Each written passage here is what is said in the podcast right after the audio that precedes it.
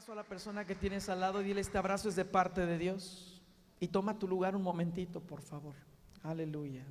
Puedes sentarte. Muchas gracias. Aleluya. Qué hermoso que Él nos sumerge, nos envuelve, nos abraza con su amor. Qué hermoso que podemos sentir su presencia en esta mañana, en este lugar. Dios les bendiga, hermanos amados, pastores, pastores y César, mis abuelitos hermosos, amados, les amo con todo mi corazón. Y a cada uno de ustedes, familia de César, a todos los miembros de Iglesia sobre la Roca, pastores, servidores, copastores, de verdad, todo mi respeto, mi amor y de parte de mis padres en México un saludo bien grande, bien afectuoso. Y hoy, hermanos, creo que estamos conectados en un sistema de, Wi-Fi espiritual. Porque ustedes saben cómo es el Wi-Fi. Cuando no hay Wi-Fi, todo el mundo, ay, es como si fuera el terremoto, ay, está temblando. No hay Wi-Fi, no sé qué pasó, no tenemos internet. Todo el mundo entra en pánico. ¿Qué sucede, o como decíamos en México, qué onda o qué rollo con el pánico? ¿Por qué entramos en pánico? Pues cuando estamos conectados en el espíritu es una onda Wi-Fi, es como el Wi-Fi. Y si no estás conectado, entonces debemos entrar en pánico, porque no tenemos la conexión y el download del Espíritu Santo. Vengo muy tecnológico hoy, hermanos. Y sabe una cosa, creo que cuando estamos conectados todo funciona increíble. Estábamos cantando, por ti los ciegos ven estábamos cantando y Pastor Loreto da un mensaje hermoso para recibir la cena del Señor. Cómo hemos creído y por quién hemos creído y por qué la salvación ha venido a nuestras vidas. Y hoy vengo a hablarte, yo creo que nos conectamos por Wi-Fi, Pastor Loreto, y con los hermanos de la alabanza, porque en el Espíritu estamos recibiendo, y yo preparé un mensaje hoy que es primordial para todo lo que hemos estado cantando y diciendo y practicando. Y este tema es la fe. Diga conmigo la fe. Y yo le invito a que por favor abra la palabra del Señor. Te invito a que abras la palabra del Señor, por favor, en el libro de Hechos. Perdón, en el libro de Hebreos. Hebreos en el capítulo 11. Y solo vamos a leer el verso 1 primero y después, de hecho mi tema comienza en el verso 7 pero por excelencia debemos de leer lo que es la definición de la fe de acuerdo a la palabra de Dios. Por eso no puedo pasar por alto el verso 1 de Hebreos 11.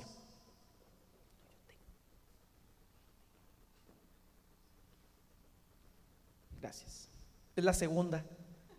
O sea, metemos primera y luego metemos segunda si ya no me alcanza, hermanos. Con la primera. Gracias, Ana. Hebreos 11 y yo le voy a pedir que lea conmigo el primer verso y después yo me sigo leyendo del 7 al 12. Pero vamos a leer juntos lo que la palabra de Dios define que es la fe. ¿Está conmigo? Diga amén. Ora con más ganas. Amén, amén. Eso, aleluya. Esta mañana Dios quiere despertar nuestro espíritu. Dios quiere sacudir nuestro más profundo ser para tener los ojos de la fe. A veces los muros se tienen que caer para ver la tierra prometida. Debemos de marchar en fe como marchó el pueblo de Israel dirigidos por Josué.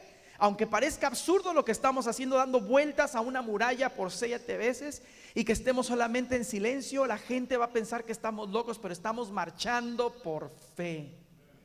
Así que los muros tienen que caer para que tú puedas ver más allá de, de lo que está enfrente de ese muro para que veas la tierra que Dios te ha prometido, para que veas tu propósito, para que veas tu sanidad, para que veas tu promesa, para que veas la bendición económica, para que veas a tu familia, para que veas el poder de Dios en tu vida. Se necesita caer un muro para que tú veas con los ojos de la fe.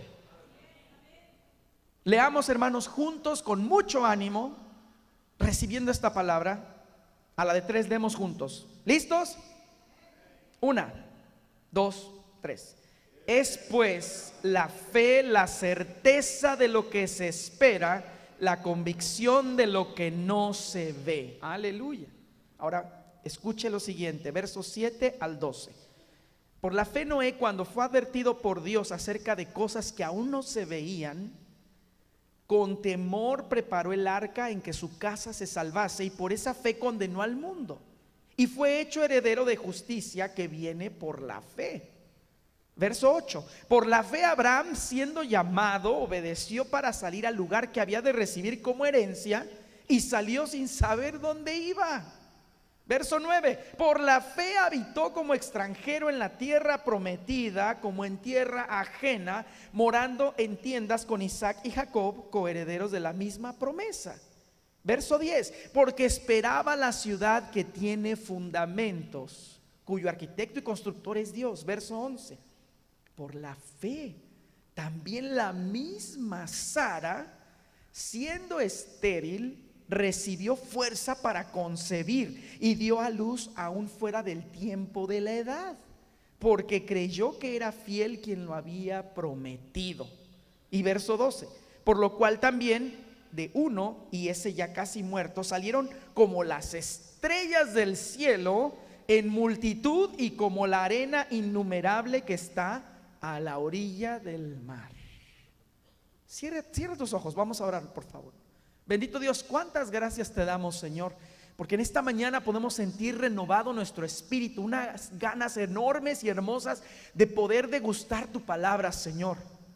Gracias porque esta mañana tú estás tirando los muros, Señor, del impedimento, tú estás tirando los muros de la incredulidad, los muros del desánimo, para que nosotros podamos ver más allá la tierra prometida que tienes para nosotros, Señor.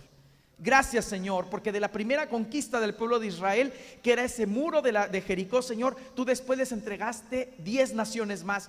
Y Señor, solo era el principio. Así, Señor, declaramos en nuestra vida la victoria tuya sobre todo obstáculo, sobre todo muro, toda barrera que se ponga entre tu promesa y tu palabra y nuestra bendición. Señor, en el nombre de Jesús, te damos las gracias por tu palabra en esta mañana. Señor, háblanos Abre nuestro entendimiento, Señor. Abre nuestro pensamiento. Abre nuestro corazón a tu palabra, Dios. Por favor, Señor, te necesitamos. Te necesitamos tanto, Señor, en esta mañana y cada día de nuestra vida. Señor, en esta hora yo bendigo a esta hermosa congregación, a cada uno de los que estamos aquí, porque tú nos vas a enseñar tu palabra, Señor. Gracias. Que toda palabra que de mis labios salga sea de bendición para los que escuchamos y que tu promesa, Señor, se cumpla en nuestra vida por tu amor y por tu bendición y por tu fidelidad. En el nombre precioso de Jesús bendigo a mis hermanos en esta hora, en este lugar. Señor, yo levanto mi mano y hermano, te invito a que levantes tu mano y le digas al Señor, me declaro buena tierra.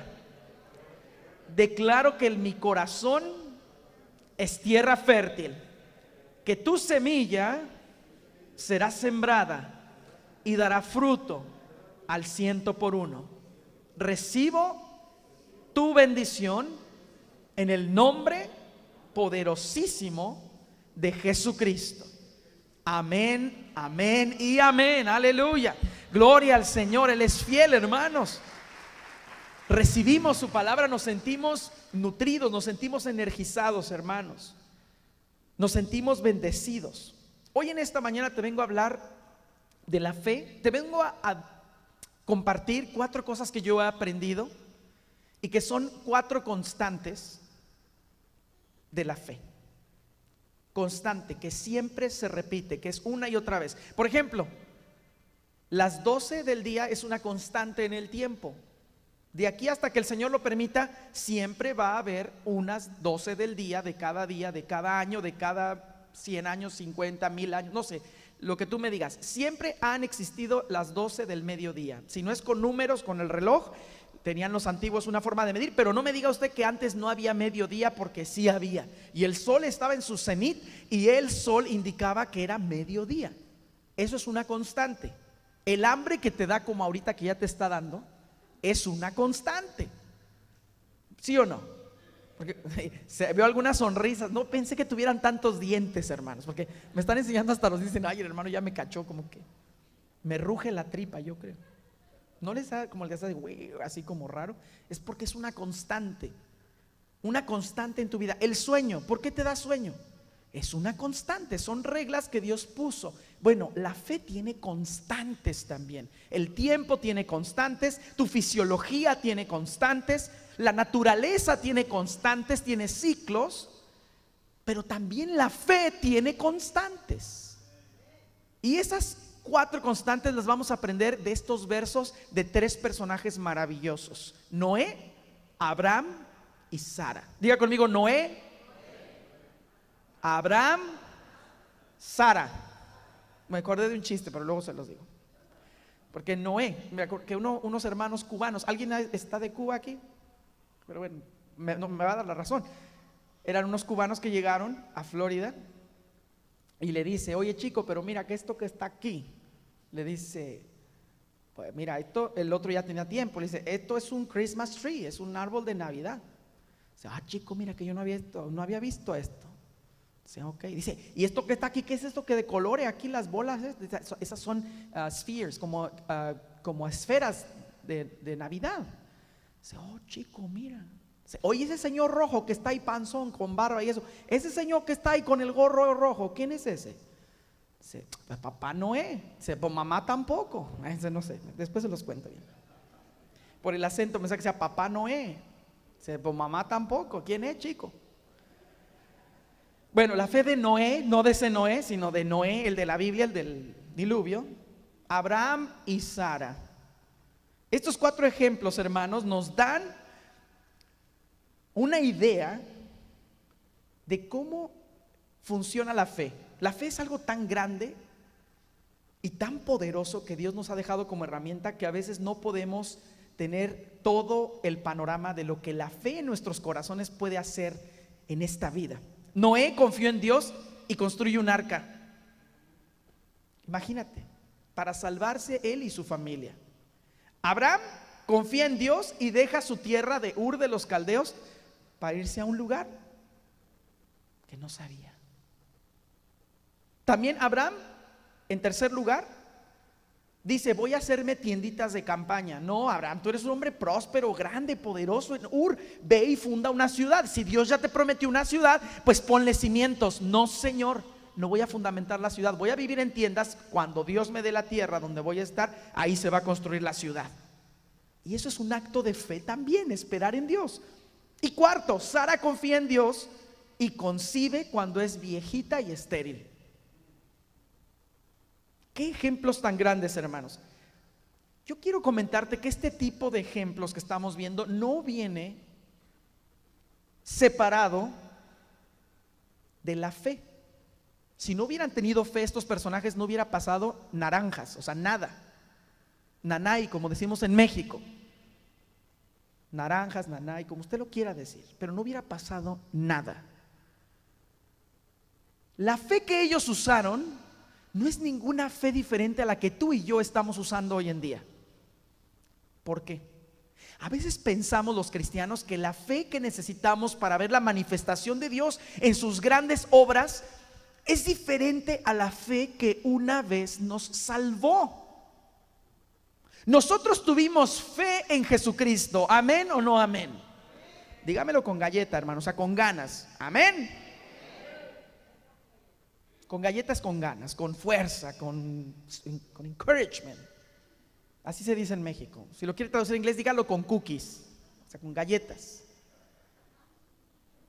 La fe que te salvó para creer en Jesús es la misma fe que vas a usar diariamente en tu vida. ¿Cuántos de aquí pueden levantar su mano y decir, yo soy salvo por la sangre de Cristo? Levante su mano y dígamelo. Amén. Gloria a Dios. Y bendito sea su nombre que lo hizo. Y lo creemos, hermanos. ¿Y cuántos pueden levantar su mano y decir, Jesús viene pronto? ¿Cuántos pueden decirlo? ¿Y por qué lo puedes decir con esa convicción? Porque así como que me estés echando mentiras, no lo siento. Siento que realmente estás convencido. Porque lo estás. Esa fe que te salvó es la misma fe que te, que te ayuda y que te hace creer que Jesús vendrá pronto por nosotros, por su pueblo. Y a veces pensamos que esa fe es diferente a la fe que necesito para ser sanado de una enfermedad, de un dolor, de una situación, de mi economía, pero la fe es la misma, la misma fe que te salvó, la misma fe que te va a sanar, la misma fe que te va a restaurar, es la misma fe que te va a bendecir, que te va a sanar, que va a levantar muertos. Es la misma fe, no tiene nada de diferente. Es la misma fe que usó Noé para construir un arca en medio del desierto y que Abraham usó para dejar su tierra, irse no sé a dónde y vivir en tiendas de campaña y por cuarto lugar que Sara hizo para hacer los preparativos de ser mamá. Porque a, Sara le fue dado el mensaje de que iba a concebir y hasta se rió. Pero cuando supo que la palabra es verdadera y tuvo fe, no creo que se haya esperado a decir, ay, a ver si estoy embarazada, voy a empezar a juntar pues lo que necesito para un bebé. ¿Te imaginas? Ya no tenía bebés, nunca había tenido, nunca, no tenía ni pañalitos ahí en, en el stock, ¿verdad? Así como guardaditos, no tenía nada, tenía que ver qué iba a preparar para la llegada de su bebé. No tuvo a su bebé y no tenía nada preparado, ya tenía todo listo. En Hebreos 10, 39, hermanos, la palabra del Señor nos insta a que tú y yo somos otra onda. Dígale al que está yo soy otra onda. Dígaselo, yo soy otra onda. O sea, yo estoy en otro nivel. Dígaselo. Así dígale, yo estoy en otro nivel. Amén. Presúmale al de al lado, dígale. Y el de al lado también presúmale. O sea, yo estoy en otro nivel. ¿Y sabes por qué tú y yo estamos en otro nivel? Por lo que la palabra de Dios dice, y a mí me basta. Mira, dice en Hebreos 10, 39, pero nosotros no somos de los que retroceden para perdición. O sea que hay unos que sí son de los que retroceden para perdición, para perdición, pero tú y yo, hermano, nada de eso. Nosotros no somos de los que retroceden para perdición, sino de los que tienen fe, diga conmigo, fe de los que tienen fe para la preservación del alma. La fe que nos salvó es la misma fe que está guardando nuestras almas hasta la llegada de Jesucristo, hermanos. Continúa en el verso, dice, ¿podemos darnos cuenta lo que está en juego, hermanos? De verdad. El verso dice, nosotros no somos de los que retroceden para perdición, sino de los que tienen fe para la preservación del alma. Insisto en ese punto. Somos harina de otro costal, ya no estamos entretejidos con el mundo. Estamos en el mundo, pero no somos del mundo. Las enfermedades que llevamos son producto de que tenemos enemigos, el enemigo, la carne y Satanás y el mundo. Y, nos, y claro, estamos en este mundo, pero las enfermedades ya no nos pertenecen a nosotros. Jesucristo las clavó en la cruz del Calvario y Él las llevó para que ya no fuéramos condenados a cargar esas dolencias. Fuimos sido creados para ser sanados y restituidos en la sangre del Cordero. Va a decir, hermano, pero entonces, ¿por qué me duele aquí? Por esa razón, hermano, tenemos una carne corruptible pero nuestro espíritu, el Espíritu Santo que nos habita, es incorruptible y Él puede dar marcha atrás a esas cosas que nos aquejan. Él puede ordenar tu vida. Él puede ordenar tu libertad. Él puede ordenar tu estatus migratorio. Y mira quién te lo está diciendo. nuestros pastores, abuelitos, ellos saben nuestra historia. Nosotros em, aplicamos para un permiso en este país y todo, y el Señor nos empezó a demandar salir, viajar, llevar su palabra. Y cuando teníamos el permiso, pues no podíamos salir de aquí y, veníamos de México. Pero una vez que el Señor nos dijo, ya están listos, apliquen para una residencia, usted sabe la historia. Yo llegué en el nombre de Jesús a pedir eso, porque esa es la fe que me mueve a este cuerpo, Humberto. La fe que habita aquí adentro y fui y dije, necesito tres green cards. Ah, yeah, right. Como, you want to supersize your combo, you want seasoned fries, like. No son enchiladas, hermanos, es una green card. Pero yo fui por la fe y por el conocimiento de la palabra de Dios y el conocimiento de las leyes de los Estados Unidos. Y le dije, bueno, es que de acuerdo a la ley tú puedes hacer esto. Claro que me llevé tres meses leyendo la ley de migración. Y cuando Dios te hace conocer, entonces Dios te da poder por la fe que has empleado. Y usted sabe la historia, no se la va a hacer muy larga, pero cuando aplicamos, en, cuanto aplicamos para la residencia, fue un proceso largo de juntar papeles y todo ese rollo. Pero en cuanto metimos los papeles, hermanos, diga conmigo, one week. Ahora en español diga, una semana. Ahora diga en francés, un semaine, no sé cómo se dice, no es cierto. No sé cómo se dice, pero la cosa es que una semana, hermanos, y nos respondieron, uh, you're very welcome to stay as residents. Welcome. Él puede cambiar tu situación así, por la fe. Porque al que cree, dice la palabra, todo le es posible. Solamente tenemos que abrazar esa fe que nos salvó y abrazarla para nuestra sanidad, para nuestra bendición, para nuestra provisión, para nuestra restauración y dejar que Él haga. Porque dice en el Salmo 37, verso 4, hermanos, deleítate a sí mismo en Jehová y Él concederá, Él te dará los deseos, los anhelos de tú. No se ve bien. De tu corazón. No nada más de lo que tú piensas, no lo que está hasta dentro de tu corazón. Él te lo va a dar si te deleitas en Él. Que a mí me suena como ten fe en Él. Confía. Confía en Él. Ahora, ¿qué tenemos que hacer nosotros? No es que nosotros podemos decir, bueno, Dios va a hacer. Yo.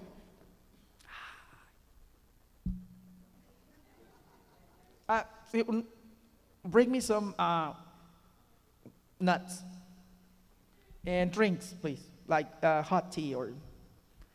Ahora, el abanico, el, el, más, más, hazle más rápido. No podemos hacer así.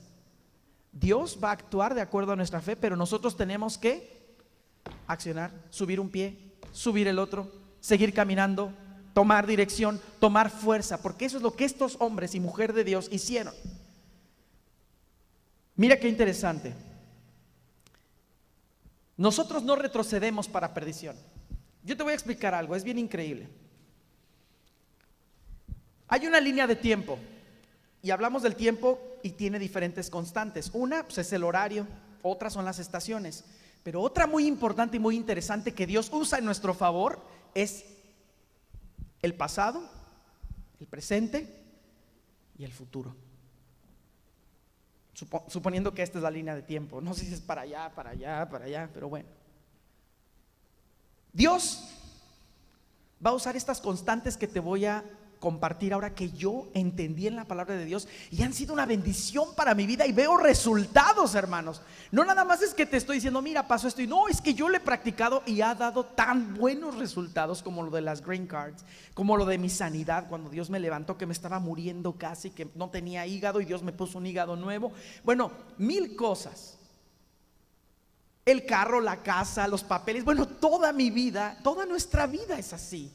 A veces nos hace falta eh, fortalecer nuestra fe, pero eso es otra cosa. Somos humanos y a veces estamos débiles en la fe, pero tenemos que motivarnos unos a otros a estar fuertes en la fe.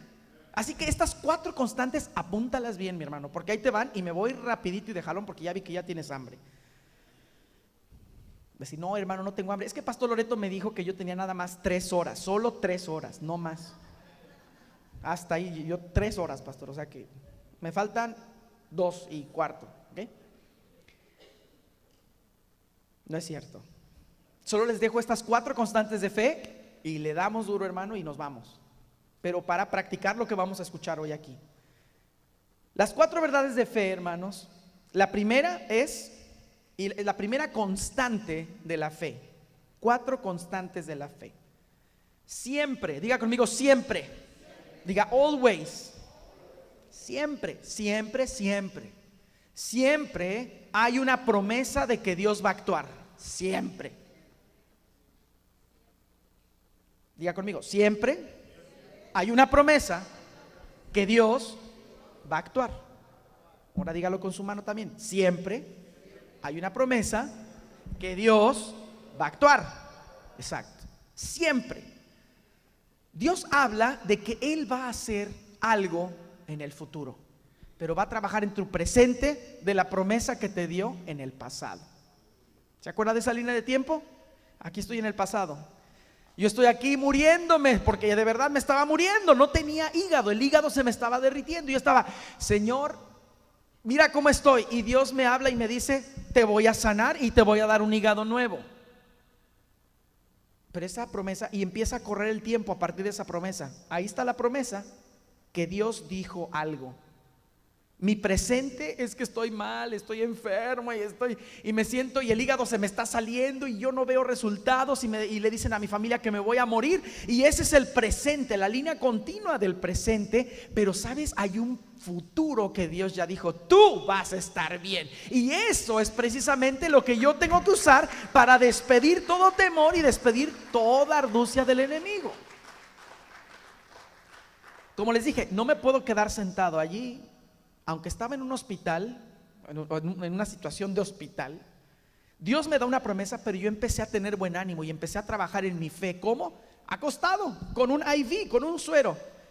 Y empezamos a orar y a orar y yo oraba día y noche, día y noche y eso era mi trabajo, orar creyendo que Dios me iba a llevar del pasado, pasar por mi presente, pasado donde está la promesa, presente donde está mi, mi, mi situación actual y el futuro donde está la promesa y el restablecimiento que Dios me prometió.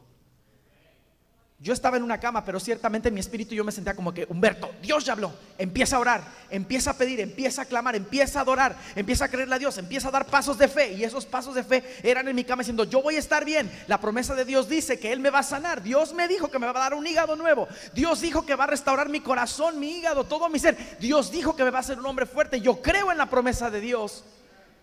Y de esa manera tú te diriges del pasado, de un pasado que no sabes qué va a pasar, a un futuro que tiene certidumbre. Porque yo te voy a decir algo, hermano, por eso la palabra de Dios dice que el verdadero amor echa fuera el temor.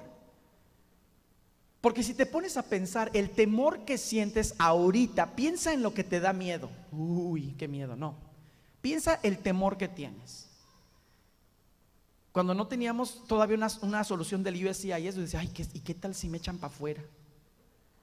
Cuando estás enfermo, oye, ¿qué tal si esto empeora? Cuando no tienes dinero, oye, ¿qué tal si nos va muy mal y no tenemos la, la economía para afrontar nuestras responsabilidades? En relaciones personales, uy, y si mi novia ya se cansó de mí, uy, y si esto, uy, y si acá, y si allá.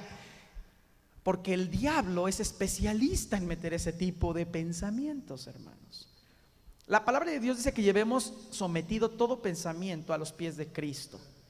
Y no nada más son pensamientos impuros y todo eso, esta cuestión de pecados que la hay, pero también es esos pensamientos de temor que impiden que tu vida sea bendecida con la promesa que Dios tiene para ti. Porque cuando ese temor empieza a fundarse, en lugar de caminar así, empiezas a caminar como si estuvieras borracho así.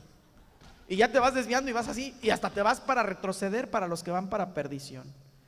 Pero nosotros no somos de los que retrocedemos para perdición, sino de los que perseveramos para la salvación de nuestra alma, para llegar a la promesa. Y yo un día llegué aquí y sí, Dios hizo el milagro y me dio un hígado nuevo y me restauró y me sanó y donde no había, Él puso un hígado nuevo. ¿Cómo le hizo? Yo no sé ni me importa, pero estoy vivo y estoy dándole la gloria a Él.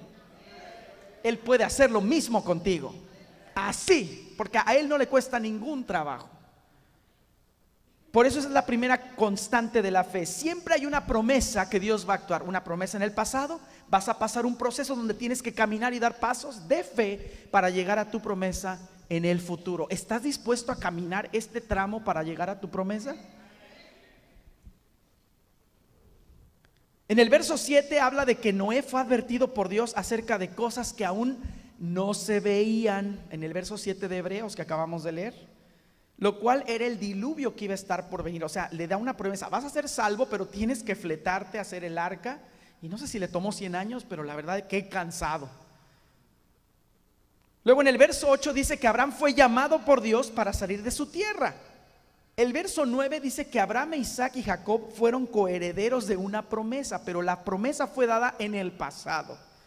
Y en el verso 11 dice que Sara creyó que era fiel quien lo había prometido en el pasado, lo prometió. Pero ¿qué es lo que Dios nos ha enseñado a través de los años ya en nuestra vida, hermanos? Yo quiero que usted tome estas palabras en su corazón y que las abrace, hermanos, con toda su alma, con todas tus ganas, con toda tu fuerza. Son regalos que Dios tiene para ti. Filipenses 4:19. Acomoda esta palabra a tu situación personal. Cada verso que voy a leer, dile, Señor, lo creo, lo abrazo, lo declaro en mi vida, lo creo por fe y voy a caminar en esa dirección derecha, directa, para no desviarme. Filipenses 4:19 dice, mi Dios, pues, suplirá todo lo que os falta conforme a sus riquezas en gloria en Cristo Jesús. ¿Te gusta esa promesa? A mí me re que te encanta. Si Él dice que Él va a suplir, Él va a suplir. ¿Y qué tal si no? Cállate, no digas eso. ¿Por qué dices eso? Es como decir que mañana no va a haber mediodía.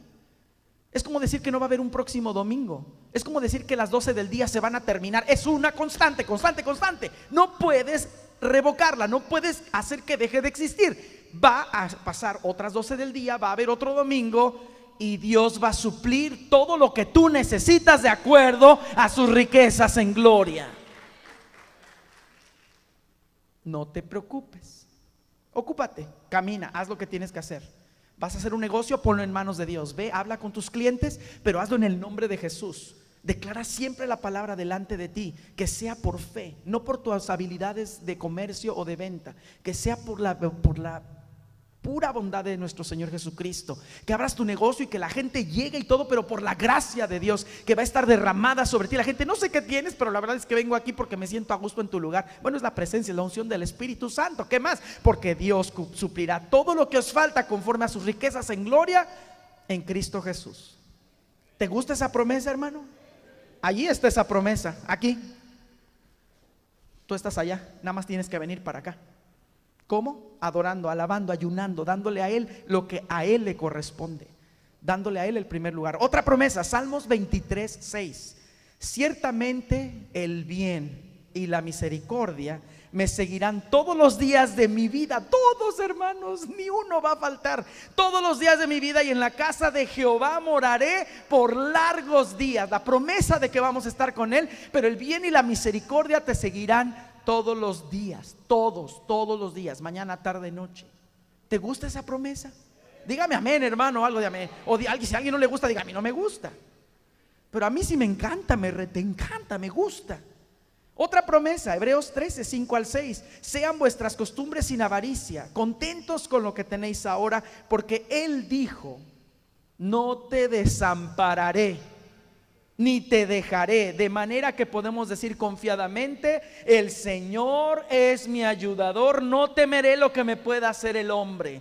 ¿Alguien tiene algo en contra tuya? No tengas temor, Dios se va a encargar de arreglar toda situación. ¿Te gusta esa promesa? Pues ahí está también, hermano, otra promesa. Juan 15, 5 dice, yo soy la vid, vosotros los pámpanos, el que permanece en mí y yo en él, este lleva mucho fruto, porque separados de mí nada podéis hacer. Y si lo pones en sentido inverso es, porque unidos a mí todo lo podéis hacer. ¿Qué nos conviene? ¿Estar separados o pegaditos? A ver, péguese con la persona que tiene al lado, así así pegaditos. Así conviene estar. Otra promesa, Isaías 40, 31, pero los que esperan en Jehová tendrán nuevas fuerzas, levantarán alas como las águilas, correrán y no se cansarán, caminarán y no se fatigarán. Esa promesa me encanta. ¿A ti te gusta? Dale un aplauso al rey. También es para ti y para mí. Las promesas que Dios dejó en esta palabra son poder, hermano. Son cheques en blanco y al portador. Así que yo no los desaprovecharía. Otra promesa. En Santiago 1.5, y si alguno de vosotros tiene falta de sabiduría, pídala a Dios, el cual da a todos abundantemente y sin reproche, y le será dada. Porque a veces decimos, no, yo no, yo cuando el Señor nos llamó al ministerio, el Señor me dijo a mí, tú vas a alabarme en frente de muchos siervos y siervas de Dios y vas a compartir mi palabra. ¿Saben qué dije yo? No. No. Yo, yo fui y me escondí. De todas maneras me ven ahí. Yo siempre he sido, aunque no lo crea, yo soy muy tímido. Dígame, ah, ¿a poco? Pero así hágale como mexicano, ah, ¿a poco? Sí, en serio. Siempre he sido, desde niño siempre he sido una persona muy tímida. Y ahí están mis hermanas que lo digan. Me cuesta trabajo estar aquí. Dígame otra vez, ah, poco. Sí, en serio. Pero todo lo puedo en Cristo que me fortalece. Todo.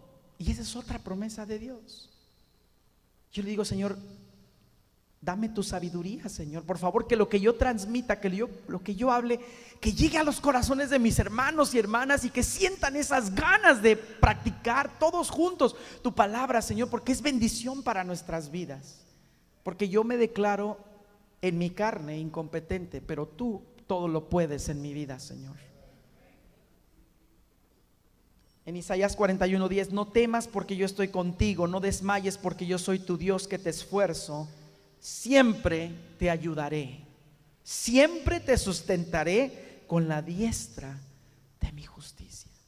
Siempre, siempre.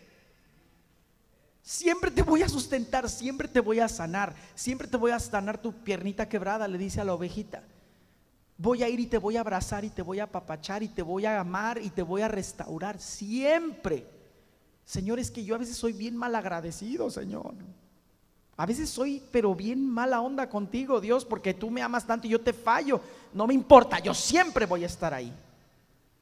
Tú eres humano, te equivocas, pero yo soy Dios y yo siempre voy a estar allí.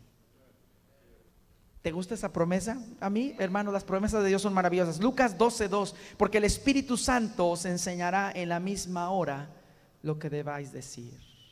No te preocupes, tienes que ir a corte, tienes que ir a migración, tienes que ir aquí allá. No te preocupes, Él va a poner las palabras en tu boca. Tienes que cerrar un trato, un negocio. No te preocupes. Ocúpate, estudialo, ponte listo, pídele a Dios sabiduría. Él va a poner las palabras en tu boca. La primera constante, siempre hay una promesa de Dios. Diga conmigo, segunda constante. Existe una respuesta interna de la fe. Diga conmigo, existe una respuesta, con su manita así diga, una, una respuesta interna de la fe. Va a haber una respuesta, ok, la promesa de Dios está ahí. ¿Cuál va a ser la respuesta interna? Antes de que hagas algo, que des pasos físicos, tiene que haber algo espiritual en tu vida. En el verso 7, Noé nos enseña que era temeroso de Dios, porque dice que con temor preparó el arca. En los versos que acabamos de leer en Hebreos, con temor preparó el arca. O sea, tenemos que ser temerosos de Dios. Te da una promesa, ten temor de Dios, porque Él es el único que puede darte esa promesa. En otras palabras, tener reverencia y un agradecimiento profundo, porque Él te está dando un beneficio. No dice en el Salmo 103, bendice alma mía a Jehová y bendiga todo mi ser su santo nombre. Bendice alma mía a Jehová y no olvides ninguno de sus beneficios, porque si somos humanos y somos mala onda, hermanos. Dígame, qué mala onda, hermano. Dígamelo, qué mala onda. Qué mala onda. Somos mala onda porque se nos olvida lo que Dios nos ha dado. Nos preocupamos muchas veces por lo que no tenemos y lo que sí tenemos ni le hacemos caso. Ay, no es que no tengo dinero para esto y esto. y la ropa que traes, ¿qué? O sea, es que el carro que veía el vecino tiene un carro padrísimo, un BMW azul marino hermoso que tiene Pastor Loreto. Y yo no tengo uno así. Y el enemigo siempre nos está haciendo ver lo que los demás tienen y que yo no tengo. Stop, para con eso, ya no más. Fíjate en cada bendición que Dios te ha dado cada día y eso te va a ayudar a empezar a dar pasos de fe. Esa respuesta interna de ti va a salir y va a hacer que Dios vea que en tu corazón hay agradecimiento y temor a Él. Eso fue parte de Noé. Abraham, por ejemplo, dice en el verso 8 que él no sabía dónde iba.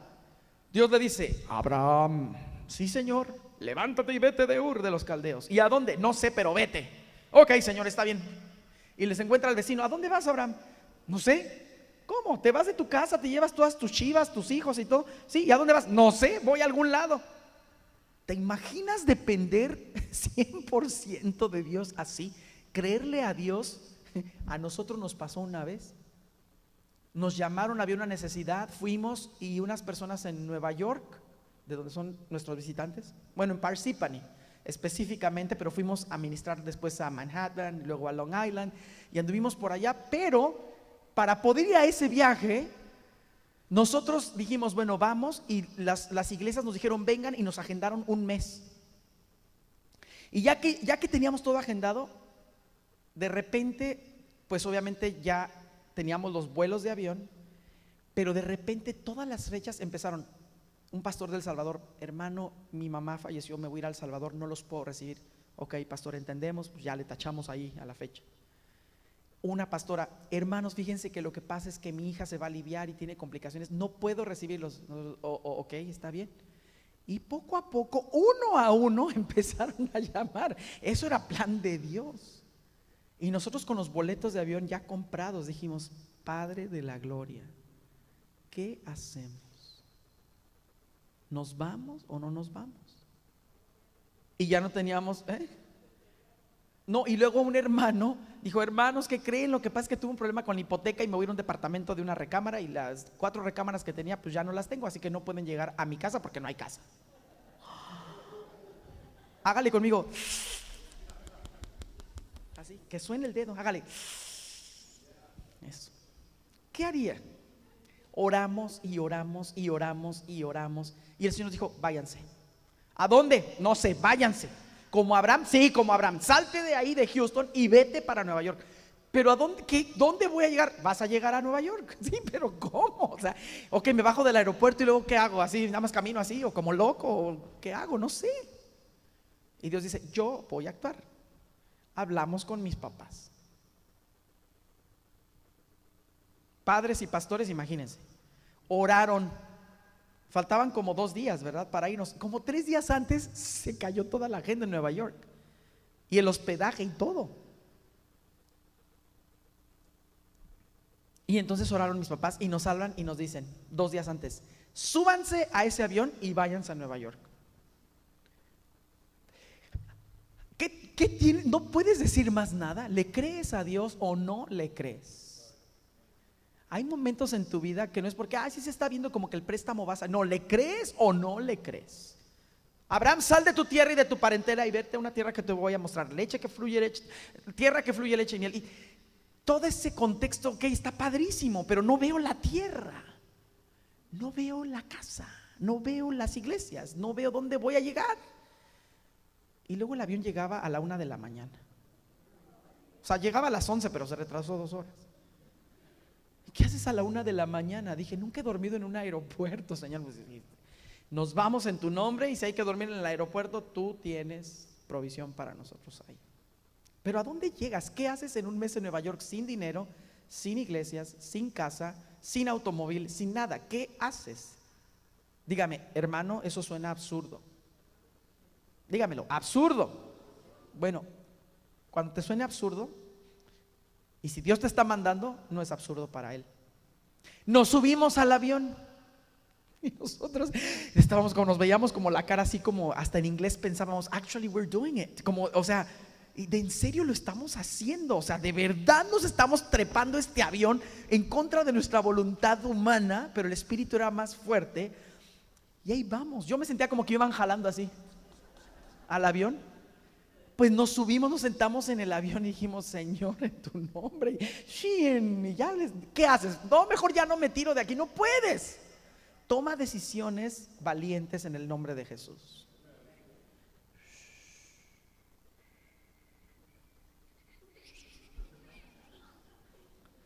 Y luego otra vez así.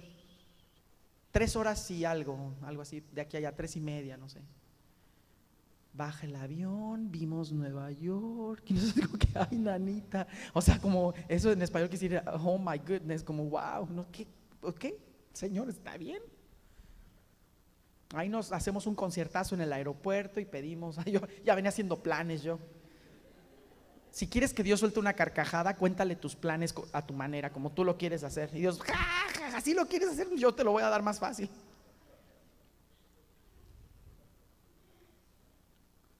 Llegamos y nos bajamos del avión. Cuando nos bajamos del avión habíamos apagado el teléfono. Ping, ping, ping, ping, ping, ping, ping, ping, ping, ping, ping. Mensajes. Hola, yo soy el pastor Iván de Toronto, Canadá, y nosotros, creo que nos equivocamos como por 400 millas. O sea, dice, yo hablé con su mamá y un día y el Señor puso en mi corazón y el Señor empezó a mover todo de una manera increíble. Y yo por alguna razón hablé a México con su mamá y me dijo que ustedes iban para Nueva York y entonces yo le pregunté que si ustedes estaban dispuestos, disponibles para venir a Toronto. Me dijo su mamá que tenían un mes para estar allá, pero que entonces eh, se había cancelado todo y nada más toma este teléfono, esta dirección, porque así ya asado, ya teníamos casa, ya teníamos carro, ya teníamos agenda para un mes en tres horas que de vuelo de Houston a Nueva York. Dale un aplauso al Señor. Eso para mí es, wow, Señor, wow, bravo. Eres maravilloso. Nuestros pasos de fe en el avión era orar y orar y orar. Y a ti te va a tomar también a veces ayunar y a nosotros también orar, ayunar, pero tienes que seguir caminando a tu propósito, a la promesa que Dios te dio en el pasado para pasar por tu presente y llegar a la promesa en el futuro que Dios tiene. Con Dios tienes un futuro cierto. El temor es un fundamento, es el temor es un sentimiento infundado de un futuro incierto, no existe. Ay, es que voy a llegar a Nueva York y no va a haber nada y me van a asaltar y ay, no, pobre de mí. Temor, horror, feo, horrible, no es cierto, eso no existe. Lo que tú estás pensando que va a pasar ni siquiera ha pasado. Y estamos sufriendo de a gratis. En lugar de orar y hacer lo que tenemos que hacer. Dejemos todos nuestros temores infundados fuera de nuestra vida. Abraham nunca hubiera hecho nada con temor. Y no existiría el pueblo de Israel fundado en la ciudad de David ahora si no hubiera habido fe de un hombre que salió de Ur de los Caldeos. Verso 10. Dice que la razón por la que Abraham vivió en tiendas en vez de construir una ciudad fue porque esperaba la ciudad que tiene fundamentos. Eso dice en el verso, en el verso 10, que Abraham esperaba la ciudad que tiene fundamentos, cuyo arquitecto y constructor es Dios. Dios te dice, déjame construir la ciudad a mí. Tú pásame los tabiques, ándale, ponle, es para mí déjame ser el director de tu obra maestra. ¿Quieres una obra maestra? Deja que yo dirija. Y el verso 11 dice que Sara creyó que era fiel quien lo había prometido. Sara primero fue incrédula y después cambió esa actitud por credulidad. Entonces, esta segunda constante de la fe es que hay una respuesta interna. Noé tuvo temor. Abraham obedeció a Dios ciegamente. Y, no hizo- y número tres, no hizo una ciudad cimentada. Hizo lo que Dios puso en su corazón, la disposición, la obediencia. Y número cuatro, Sara cambió su actitud de incredulidad a credulidad. Número tres, diga, tercera constante. Recuerde, son cuatro constantes y ya terminamos. Diga, qué padre, hermano, porque ya tengo hambre. Tercera constante. Diga conmigo, tercera constante de la fe. Diga conmigo, existe una, su mano, levántela, una respuesta externa. Hágala así, externa. No se cachetea al de al lado, nada más despacito. Ok, Noé construyó un barcote bien grandote en medio del desierto, en medio de la nada. Ja, ja, ja, ja. Qué loco está ese Noé.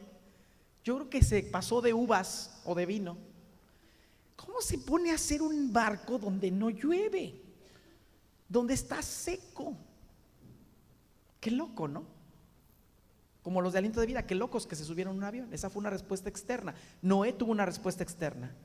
Número dos, Abraham dejó a una familia segura en Ur y su hogar y se fue a la tierra de quién sabe quién. Literalmente, él se usó los pasos de la fe para caminar. Por algo es el padre de la fe. Luego, no construyó una ciudad fundamentada, ese es el número tres, sino que hizo tiendas, creyéndole a Dios que un día iba a haber una ciudad donde el- su pueblo, que iba a ser multiplicado como las estrellas de los cielos, iba a habitar. Entonces, decidió no fundamentar una ciudad, sino hacer tiendas. A veces creemos, miren, Creemos, Dios tiene grandes promesas para nosotros y grandes cosas. Pero hay tiempos donde Dios dice, no le metas hasta 75 millas por hora, métele a 30 nada más. Es lo que te conviene, vamos a hacer tiempo para preparar lo demás. Además, usted ha escuchado la frase que dice que Dios nunca llega tarde, ¿cierto? Él llega a tiempo. Decimos, Él llega a tiempo. O hay gente que dice, Él llega muy temprano. Pero yo, fíjate que yo entendí algo bien increíble y me gustó mucho. De eso del pasado, presente y futuro. Dios no llega tarde. Dios no llega temprano. Y Dios no llega a tiempo. Dígame, ¿cómo, hermano? ¿Qué le pasa a usted, hermano? ¿Qué me está diciendo? Dígamelo, ¿qué me está diciendo? Es, Dios no llega tarde, Dios no llega temprano, Dios no llega a tiempo. Este hermano Humberto, no, ya, vamos a quitar el micrófono, ya. ¿Sabe qué? Yo entendí una cosa. Él nunca llega, porque Él ya está. Él es eterno. Él siempre está cuidando cada paso que das y Él siempre está ahí. Él ya llegó. Él no necesita llegar. Él ya llegó. Él ya te está esperando con la respuesta. Si bien tal vez la expresión es Dios va a actuar justo en el momento preciso. Pero Él ya llegó. Él ya está ahí. Él es eterno. Él nunca se va. Tú y yo nos vamos afuera del santuario, pero ¿quién crees que se queda aquí? El Espíritu Santo. Está toda la semana aquí y luego hasta que regresas a los grupos, a las reuniones y a la reunión del domingo. Él sigue estando aquí. Él nunca se va. La fe que trajo salvación. Mira, por último, Sara tuvo que hacer preparativos para la llegada de su bebé. Esa es la respuesta externa. Ahora diga conmigo, cuarta constante. Levante su mano y diga, cuarta constante. La última, hermanos, y nos vamos. Diga conmigo, Dios me recompensa con mi, dígalo, con mi promesa. Diga, pero eso es solo el principio. Cuando Dios te da lo que te prometió y llegaste aquí, es solamente el principio de la bendición gigantesca que Él tiene para ti. Dios te prometió 100, pero te va a dar millones. Dios le prometió un hijo a Abraham y a Sara, que era estéril y que estaban viejitos, ya no podían tener bebés pero hizo de Isaac, Jacob y de Israel millones. Abraham recibió la promesa, ¿sí o no?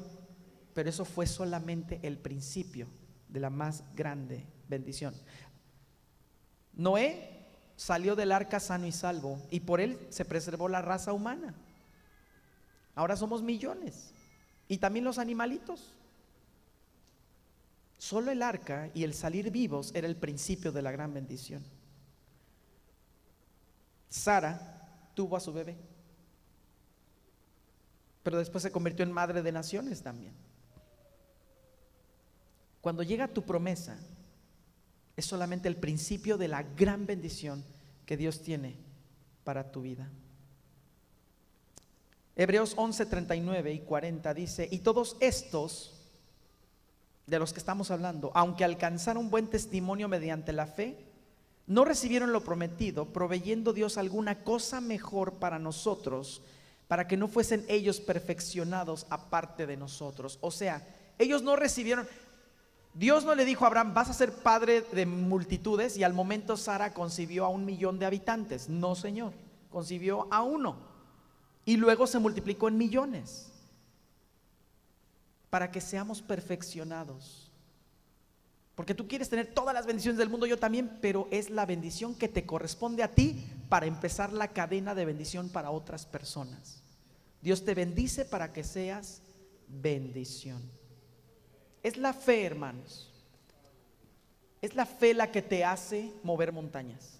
Es la fe la que hace que sanen tus huesos, la que sanen tus dolores. Es la fe la que hace que tus negocios vayan bien. Es la fe la que hace que llegues sano y salvo del punto A al punto B en Houston cuando manejas. Es la fe la que rescata a tu familia. Es la fe la que te hace ver. Es la fe, hermanos, que te salvó, la misma fe que te va a llevar a la promesa. ¿Y sabes dónde empieza esa fe? Aquí en el altar aquí. Cuando tú caminas de esa fila para acá, enfrente, y dices, aquí estoy parado, enfrente de tu altar, Señor, aquí empiezan esos pasos de fe. Es la fe la que Jesús usó para devolverle los brazos y piernas al paralítico. Es la fe la que hizo que Lázaro resucitara. Es esa misma fe la que hizo que Jesús liberara gente que estaba oprimida por demonios.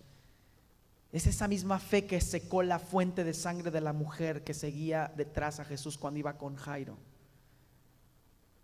Es la fe la que abría los ojos a los ciegos.